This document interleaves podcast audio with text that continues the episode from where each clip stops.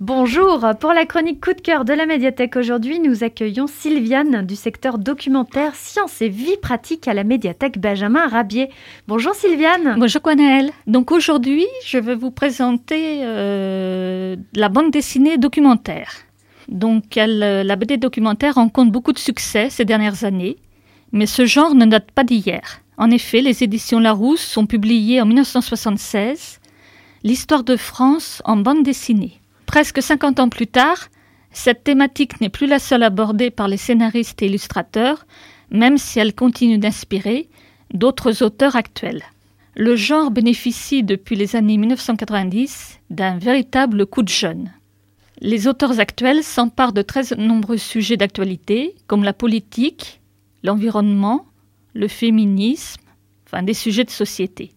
La bande dessinée est de plus en plus utilisée comme support pour témoigner, parler de sujets peu abordés comme l'avortement et certaines maladies comme l'AVC. Le genre se veut didactique et se multiplie. Des essais comme Sapiens s'adaptent aussi en BD. Les années 2015-2016 ont vu la création de plusieurs collections consacrées au partage du savoir. Gage de sérieux, auteurs de BD et spécialistes, scientifiques, chercheurs, universitaires sont invités à travailler ensemble le plus étroitement possible. Nombre d'ouvrages sont parus en 2020 et 2021. De célèbres éditeurs ont même créé des collections dédiées.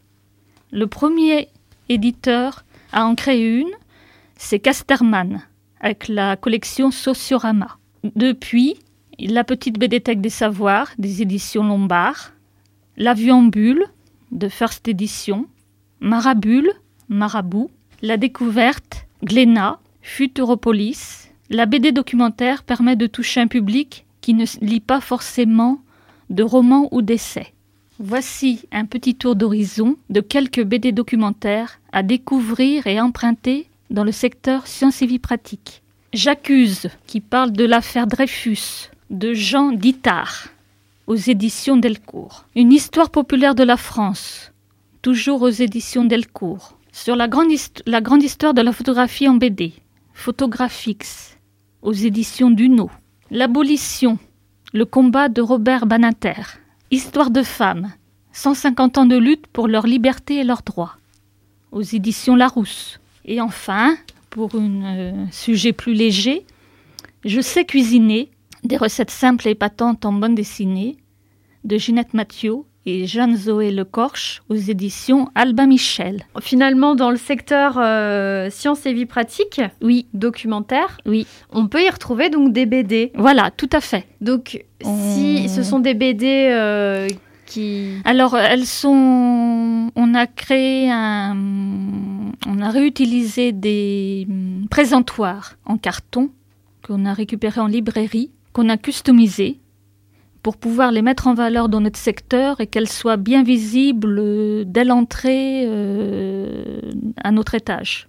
Oui, parce que vous êtes au premier étage. Oui, hein. on est au premier étage. Et pour qu'elles soient plus visibles, euh, on ne les a pas intégrées dans nos étagères.